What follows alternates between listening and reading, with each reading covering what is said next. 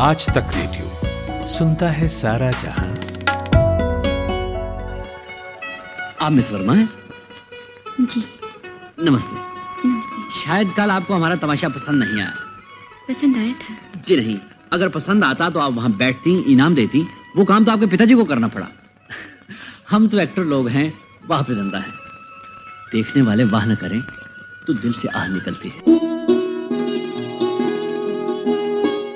Sunil Dutt. Hindi cinema की वो नायाब शख्सियत, जिन्होंने रील से लेकर रियल लाइफ में नायक होने का मतलब समझाया, जिन्होंने फिल्मी दुनिया से बाहर सामाजिक और राजनीतिक दुनिया में इतनी इज़्ज़त कमाई कि वो सुनील दत्त की जगह दत्त साहब कहलाने लगे। नमस्कार, मैं हूँ अंजुम शर्मा, नामी ग्रामी में आज बात सुनील दत्त की। इतना न मुझसे तू प्यार बढ़ा कि मैं एक बादल आवारा।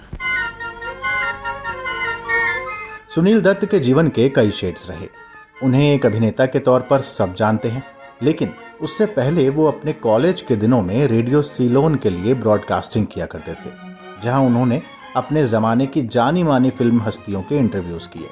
इसके अलावा एक परिचय उनका फ़िल्म निर्देशक का भी है, जिसमें उन्होंने रेशमा और शेरा जैसी फ़िल्मों का निर्देशन किया। निर्माता के तौर पर उन्होंने अजंता आर्ट्स बैनर तले कई फ़िल्में बनाई और भारत चीन युद्ध के दौरान अजंता आर्ट्स ट्रूप भी बनाया, जिसने युद्ध के दौरान न केवल सैनिकों का मनोबल बढ़ाया, बल्कि उनकी मदद भी की। सुनील दत्त एक सामाजिक कार्यकर्ता भी रहे, और एक रंग उनका वो भी है जब वो राजनीति में आए और उन्हें केंद्रीय मंत्री तक का पद हासिल हुआ। यानी सुनील दत्त को याद करने के बहुत से आयाम हैं, केवल फिल्मी दुनिया तक सीमित करके उन्हें याद नहीं किया जा सकता। लेकिन एक व्यक्ति को उसके परिवार से ज़्यादा कोई नहीं जानता, खासकर जब बात एक पिता के बारे में बेटी से हो रही हो। उनकी बेटी प्रिया दत्त कहती हैं कि उनके पिता हमेशा दूसरों की मदद के लिए खड़े रहते थे। जी मेरे पिताजी मेरे लिए एक फादर फिगर ज़रूर थे लेकिन आ, मैंने उनको बहुत करीबी से देखा है एज ए ह्यूमन बींग वो समय तब था जब मैं उनके साथ पदयात्रा पे चली गई थी। मैं 19 साल की थी तब। और उस समय मैंने देखा कि व्हाट ही वाज और उनके जो हिज कनेक्ट विद पीपल वो something I just can't describe you know जहाँ भी वो जाते थे वो एक जैसे अपनी छाप छोड़ जाते थे लोगों को। और uh, ये महसूस मुझे तब भी हुआ जब हम उनकी डेथ हुई। हम जब उनकी बॉडी ले आए हमारे घर पर। और uh, हमने ये सोचा भी नहीं था कि हमारे घर के पास जो पूरा रोड था वो भर गया था लोगों से। मैं इन लोगों को जानती भी नहीं थी। हम उनको क्रिमेट करने लेकर जा रहे थे रोड पे खड़े होके लोगों ने फूल फेंकना शुरू किया। और मुझे ये पहली बार महसूस हुआ कि मेरे पिताजी कौन है। उन्होंने कितना कुछ छोड़ गए हैं लोगों के दिलों में। और ये चलता गया। दिनों में पॉलिटिक्स में भी आई मैं लोगों से मिलती भी गई। और एक इंसान ऐसा नहीं था जिन्होंने मेरे पिताजी के बारे में मेरे साथ बात नहीं की कि, कि जब आपके पिताजी थे उन्होंने मेरे लिए ये किया। या उन्होंने मुझे ये लेटर भेजा। प्रिया दत्त। जो अपने पिता को याद कर रही थी।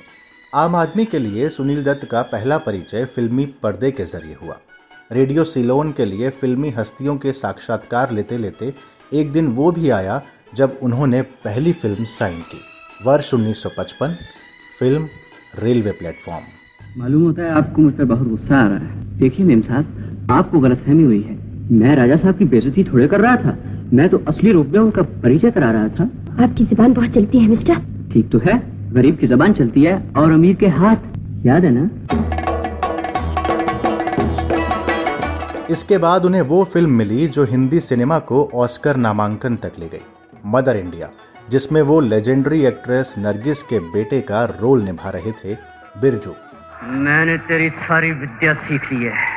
इसी विद्या से तूने हमारी फ़सल के तीन हिस्से सूद में लिए और हमें फाके दिए। इसी विद्या से तूने हमारी ज़मीन छीन ली हमारे बैल छीन लिए हमारा बाप छीन लिया मेरी माँ के हाथों में काले तागे बना दुख भरे दिन भी तेरे भैया अब सुख आयो रे। जीवन में नया लायो रे। इस फ़िल्म के बाद नरगिस और सुनील दत्त के बीच नजदीकियाँ बढ़ी। दोनों ने समाज और धर्म की परवाह किए बगैर शादी की और ये एक ऐसी जोड़ी बनी कि लोगों को रश होने लगा। सुनील दत्त एक ऐसे अभिनेता रहे जिन्होंने इमोशनल रोल भी किए और कॉमेडी भी। सदाबहार फ़िल्म पड़ोसन कौन भूल सकता है। कहना है कहना है आज तुमसे ये पहली बार। हो तुम ही तो लाई हो जीवन में मेरे प्यार प्यार प्यार। ये प्यार उनके जीवन में नरगिस लेकर आई थी। जिस साल सुनील दत्त ने रॉकी बनाकर अपने बेटे संजय दत्त को लॉन्च किया था, उसी साल नरगिस की कैंसर से मौत हो गई। ये परिवार के लिए बड़ा सदमा था। नरगिस दत्त की मौत के बाद कैंसर पीड़ितों की सहायता को उन्होंने लक्ष्य की तरह जारी रखा और नरगिस दत्त फाउंडेशन की शुरुआत की। कैंसर को लेकर उन्होंने एक संवेदनशील फ़िल्म, दर्द का रिश्ता भी बनाई जिसे काफ़ी सराहा गया। हालाँकि उन्होंने अभिनय की दूसरी पारी शुरू तो की, लेकिन इसी समय उनकी दिलचस्पी सामाजिक कार्य और राजनीति में होने लगी। नरगिस के साथ हुए विवाह को सुनील दत्त की धर्मनिरपेक्षता के साथ जोड़कर देखा जाता है और ये सच भी है क्योंकि वो हमेशा हिंदू मुस्लिम भाईचारे के पैरोकार रहे। अपने सामाजिक कार्यों को और बड़े स्तर तक ले जाने के लिए उन्होंने राजनीति में कदम रखा और शायद वो एक अकेले ऐसे अभिनेता रहे जो राजनीति में आने के बाद से अपने अंतिम समय तक राजनीति से जुड़े रहे। हालाँकि उनकी बेटी प्रिया दत्त उन दिनों अपने पिता के राजनीति में जाने से बहुत खुश नहीं थी। यू नो मैं जब यंग थी और यू नो पॉलिटिक्स में बहुत बिज़ी रहते थे, मैं बहुत गुस्सा हो जाती थी कि लाइक यू नो ये क्या हो रहा है पापा? And I was very against politics for that लेकिन उन्होंने हमेशा मुझे ये कहा कि देखो प्रिया, ये जो है ना पॉलिटिकल प्लेटफॉर्म उस प्लेटफॉर्म को अगर हम अच्छी तरह से इस्तेमाल करें तो हम बहुत कुछ कर सकते हैं। और इसकी परवाह नहीं करना चाहिए कि तुम्हें लोग क्या कह रहे हैं। एज लॉन्ग एज तुम्हारा कॉन्शियस क्लियर तुम सही काम कर रहे हो तो तुम्हें किसी चीज़ का डर नहीं होना चाहिए। तो बहुत इंपॉर्टेंटली उन्होंने ये भी कहा कि you must be true to your principle and your belief no matter what दूसरी यू you नो know, हमने जैसे मैंने कहा बहुत उतार चढ़ाव हमने देखे हैं। वो हमेशा कहते थे कि और स्पेशली मेरे साथ जब मैं बड़ी हो रही थी आई थिंक उन्होंने मुझे बहुत लिबर्टीज दी थी बहुत फ्रीडम दिया था। लेकिन हमेशा ये कहा कि सब कुछ देखो लेकिन पहले अपने फैमिली का नाम के बारे में सोचो अपने बारे में सोचो और जो करना है तुम्हें करो। तुम बहुत मिस्टेक्स भी करोगी। It is good to make mistakes because that is the time you know how to walk again तो दैट फियर ऑफ़ फेलियर जो है ना वो उन्होंने मेरे दिमाग से निकाल दी। अपनी बेटी को सिद्धांतों पर चलने की सीख देने वाले सुनील दत्त खुद भी हमेशा सिद्धांतों को लेकर बहुत स्पष्ट रहे। जब मुंबई में दंगे भड़के, तब सुनील दत्त ने संसद से इसलिए इस्तीफा दे दिया था क्योंकि उन्हें लगा था कि उनकी पार्टी यानी कांग्रेस ने हालात को सही से काबू में नहीं किया, नहीं संभाला और एक सांसद की हैसियत से वो कुछ नहीं कर पा रहे थे। वो बेहद भावुक व्यक्ति थे। फ़िल्मों में रोल करते हुए भी वो राजनीति में सक्रिय रहे और मनमोहन सरकार में केंद्रीय युवा और खेल मामलों के मंत्री बने। वो राजनीति में एक संत की तरह रहे। आज की पीढ़ी भले ही उन्हें संजय दत्त के पिता के रूप में याद करती हो, जिन्होंने मुन्ना भाई एमबीबीएस में साथ रोल किया था। लेकिन सुनील दत्त एक ऐसे व्यक्ति थे जिन्हें काफ़ी संघर्ष करना पड़ा।